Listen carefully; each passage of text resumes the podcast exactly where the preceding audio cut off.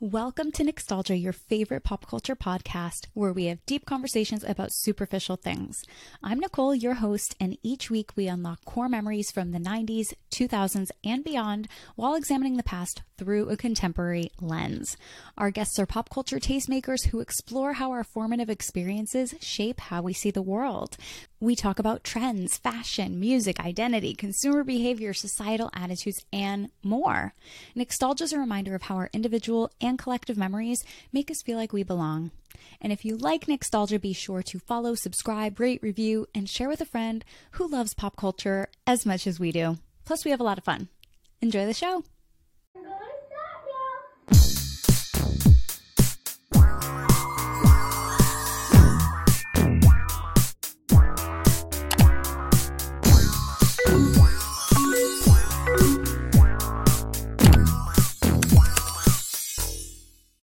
Hello and welcome to this week's episode of Nicstalgia. I'm very excited to have Susanna here with me today because she is my very first Gen Z guest on Nicstalgia. This is not just a podcast for millennials, it is for everybody, people who love 90s and 2000s culture. And now I get to talk with someone who is going through that coming of age experience right now in 2022. So I think that's really cool. Welcome. Thank you.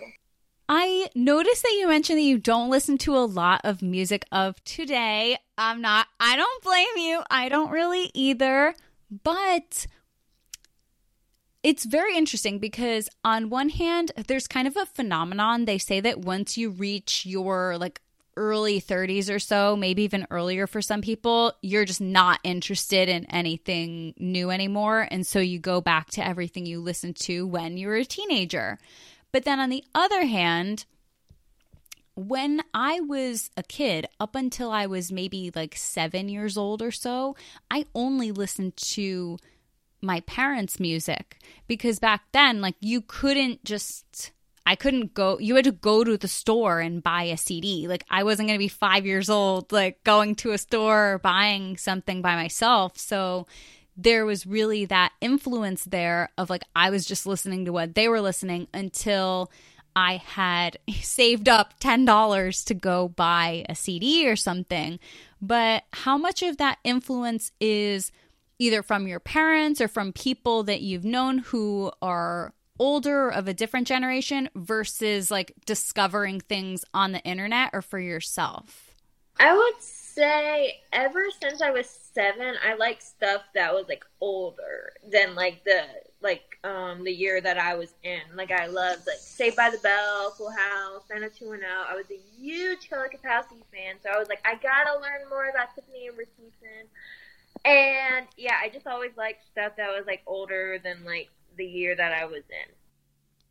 Yeah. What about Saved by the Bell? Because I used to watch that a ton when I was growing up because it was it, it was already in syndication. Like I already had to watch reruns. I was too young for the original run, but I think that there's just something I don't know, interesting about like when you're in school and so you're watching things about other kids in school and even though, you know, usually the actors are a little bit older, in that show, I think it's also pretty convincing. Like you you do almost feel like uh, kind of the same phenomenon that the show Friends has, where it's like maybe in real life we don't all sit in the coffee shop and talk all day, or we don't like go go to the Max or the Peach Pit or like go somewhere and hang out all day, but we still feel like we're a part of something and we have friends who care about us. And I think that's why we like those shows.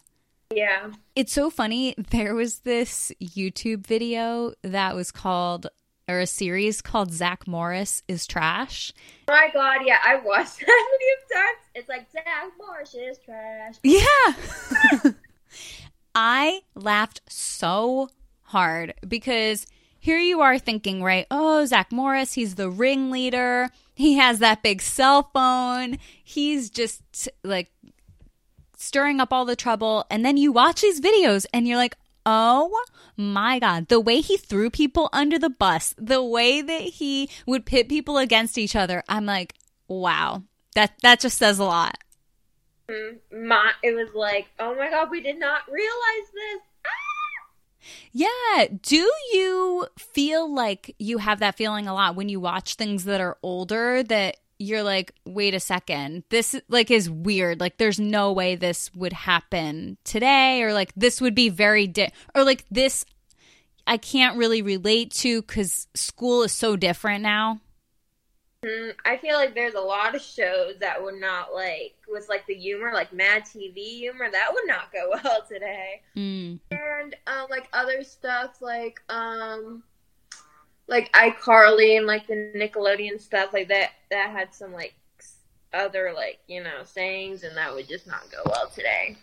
Yeah, that's very true. I think that some things it's like okay to be left in the past. And I always call it like examining the past through a contemporary lens because it's like you can enjoy a show that came out 20 or 30 years ago and like maybe it was a part of your childhood or you enjoyed it or again it was a part of like the cultural zeitgeist the moment of that time.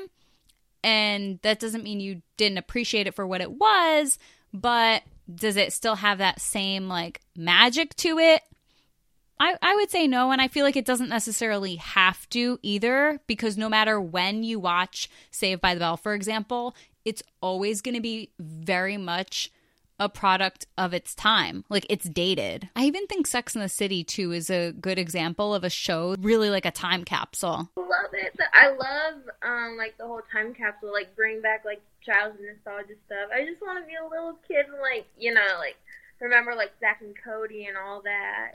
High School Musical. If you had a time capsule for when you were growing up, like let's say you put a bunch of things in it and you're like, this, this just perfectly summarizes being like a 2000s kid.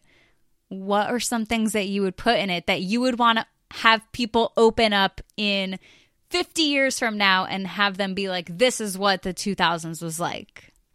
Um, a lot of High School Musical memorabilia.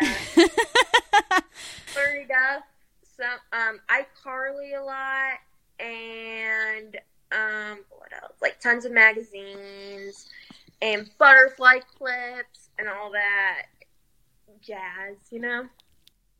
That would be fun. I love seeing all of the different memorabilia that exists now because I really don't have that much stuff from when I was younger. And so to see it, it was so funny. I got an email from um I think it was from Mercari the other day, and it was like, sorry, this item sold out, but look at similar ones. And the item that I had viewed that it therefore sent me an email about was like a Lizzie McGuire t shirt. I want that. I want stuff by Hilary Duff so badly, but I can't find it like on eBay or anywhere.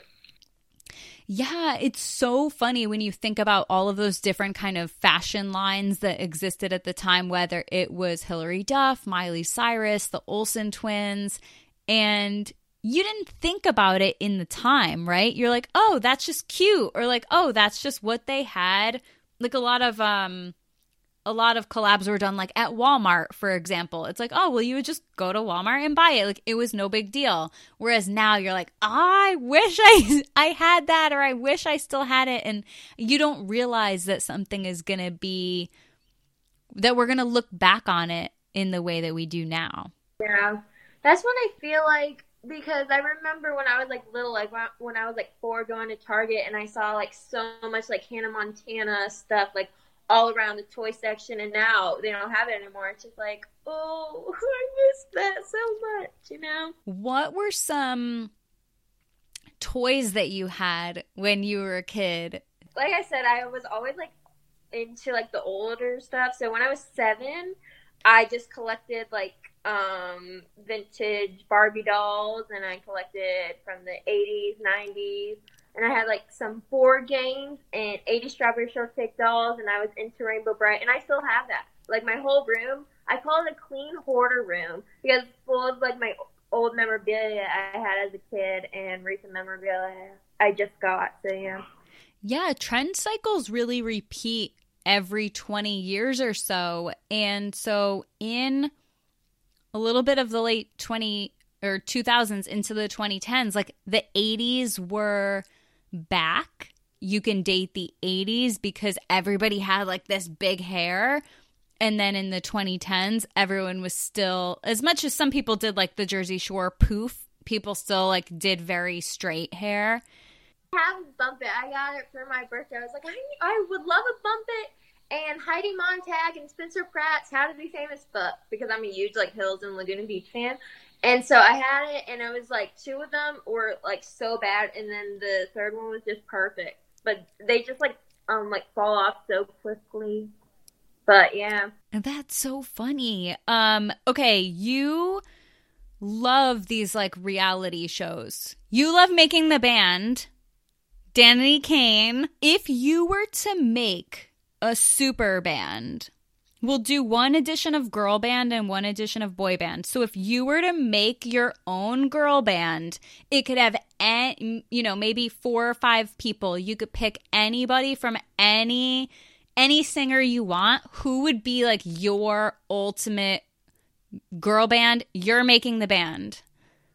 Um, Britney, of course, because she's my idol. I think Heidi Montag would kind of be good and um, Jessica because we need her. Rachel Stevens from S Club Seven. Excellent choice.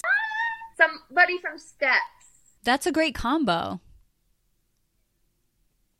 And also Rachel Stevens, she had a song called LAX and it was about Justin. Well, it was actually a Britney song, and it was going to be about Justin, and Britney liked it, but her team didn't like it, so they gave it to Rachel. Um, let's see, boys. Definitely, just all the Backstreet Boys. That's what I'll put because I love the Backstreet Boys. The Backstreet Boys might already just be the perfect boy band. Because they're the best selling boy band of all time. Yeah, I think that's something really interesting too that the Backstreet Boys were far more commercially successful than NSYNC was. I know people love to compare them and because they were created by the same very questionable person. yeah, um, we don't stand. That was all just marketing. Like that was all just pitting people against each other to sell things to us, which worked. Um, and that's why, therefore, that formula was able to be recreated with all the other different boy band spin offs. That is why literally making the band is of his creation.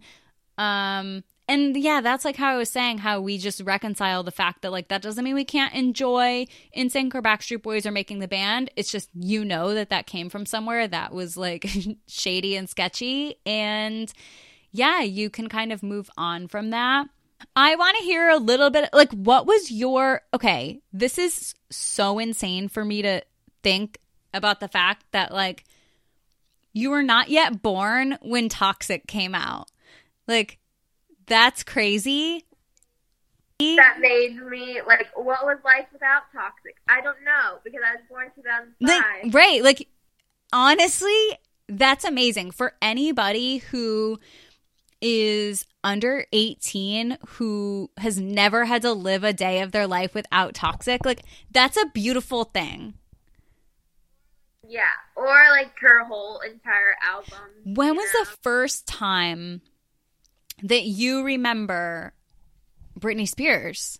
Like your very first memory? I feel like when I was seven, Scream and Shout came out. I remember when I was 11, I auditioned for my a cappella club, and I think they said it again.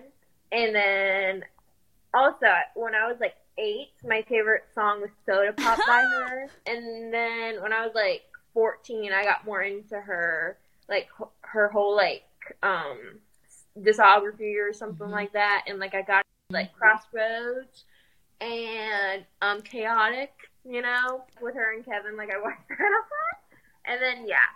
Wow. That's amazing. I just like can't speak highly enough of Britney Spears and her impact on just not just my generation, but like truly every generation. And the fact that you can discover her at even at the scream and shout phase of her career. At this point, honestly, I would be totally fine if she retired and just wanted to live her life and be happy. I think she has given enough to everybody around her and I just hope I hope everybody is like happy and healthy and safe. I just hope that whatever she thinks is best like is what happens. Do you have a favorite Britney Spears album? Okay, that's so hard. I don't know. It's hard. Um, I love all of her like her whole albums and stuff. I can never ever ever pick what my favorite song is. But um recently I've just been getting to in the zone me vibes. Mm-hmm. You know. I love the in the zone era. If you really make me pick, Toxic is just always going to be it for me. I did it in my eighth grade talent show as my dance. Yeah, I grew up dancing. I took classes from several of her choreographers and several of her dancers, and even like, you know, meeting the people that are in the I'm a Slave for You music video. I did learn the original choreo from um Hold It Against Me. Yep. So that was fun and I feel like through the dance lens too, it's it's super cool because Britney is just such a part of that world and about how a lot of people who really I mean, the goal in the dance industry was like to dance for Britney Spears or to choreograph for Britney Spears or even just having that on your resume, like as that being something that you did was like the biggest deal ever. And so to get to, you know, be going to dance conventions when So You Think You Can Dance was a really popular show. I um missed the it was like the early 2000s like So You Think You Can Dance and like they had like all like the artists like I remember Hilary Duff did one, Ciara, Rihanna, and I don't think they have anymore. Like I know So You Think You Can Dance, but like it was the early 2000s So You Think You Can Dance. They had like a whole like different set. I just missed that. And the Dancing with the Stars. I loved the Dancing with the Stars. And they had like um in the early 2000s they did like Dancing with the Stars workout DVDs and I used to do that like so much when I was like 11. I loved it. Yeah, that's so fun. I want to just ask you one more question, and that is just what you are looking forward to. Like, as a Gen Z teenager in 2022, what is something that you are looking forward to having your generation like leave a mark on pop culture? I'm looking forward into seeing like all the kids um like that are like were like born this year or something that they're all gonna get into like big like Nickelodeon phase like Drake and Josh and iCarly and Victorious that we all had and that we experienced. And I guess they're like gonna like Taylor Swift like the Gen Z like, you know. That's what I think. Uh, you know what? I used to work in the fashion industry. It's not like 13 going on 30, guys. I'm not going to glamorize it. However, at one of my old company's fashion shows, um, Victoria Justice was there. So I've like seen her in person a few times. She's very beautiful. I mean, granted, that was after my time, but it's still cool seeing people where you're like, wow, in the grand scheme of pop culture, like those people made a difference and like Paris Hilton too, I think would be the best example for my generation where it's like being in the same room as Paris Hilton a few times, like that's cool. Oh my gosh, you were that would be so cool. And I feel like Paris Hilton is like probably be like every generation, you know, because she had like a big impact in pop culture with like I think tons of people are gonna watch the Simple Life for generations on and um like her whole like pink, you mm-hmm. know? Well, I wanted to thank you for being here today. It's so nice to get your perspective, and I am very happy to see you really just running with that 90s and 2000s culture and letting it live on because I'm a little biased, but like it's my favorite. Yeah, I want to like do that for like I don't know. It's just like my whole life. Like it's what brings me happiness with those eras, and I want to do it for like a side career or something. Like I want to like sh- teach people how like this generate like how this like whole like generation and with all the pop culture has like changed and stuff and like what we watch. You know that that's what I think. Like historical stuff. I mean, we were saying on an episode recently about how like we okay, so if you think about it, like in the history books, right? You learn about things that happened so long ago. But then there's to become a point where it's like in schools, they'll probably talk about the turn of the century.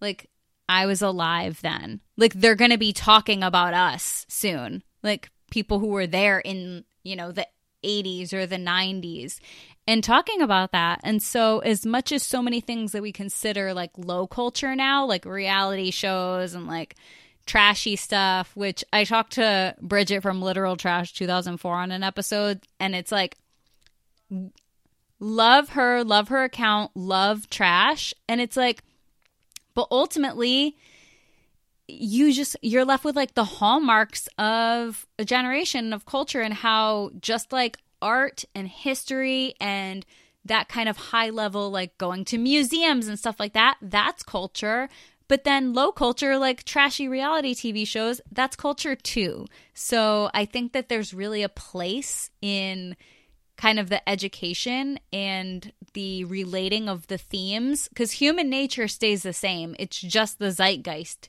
that changes. So I think there's plenty of space to educate people and to share that joy of this time with people. That's what it's all about. Thank you again for being here.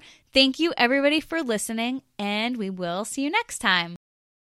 Bye. That's a wrap for this week. If you like Nicstalgia, please connect with me on social, subscribe to the Nicstalgia newsletter at nicstalgia.substack.com, and follow, rate, review, on your platform of choice. Everything's linked in the show notes, including where to find more about our guest of the week. Thank you so, so much for your support. And that was this week's episode of Nicstalgia.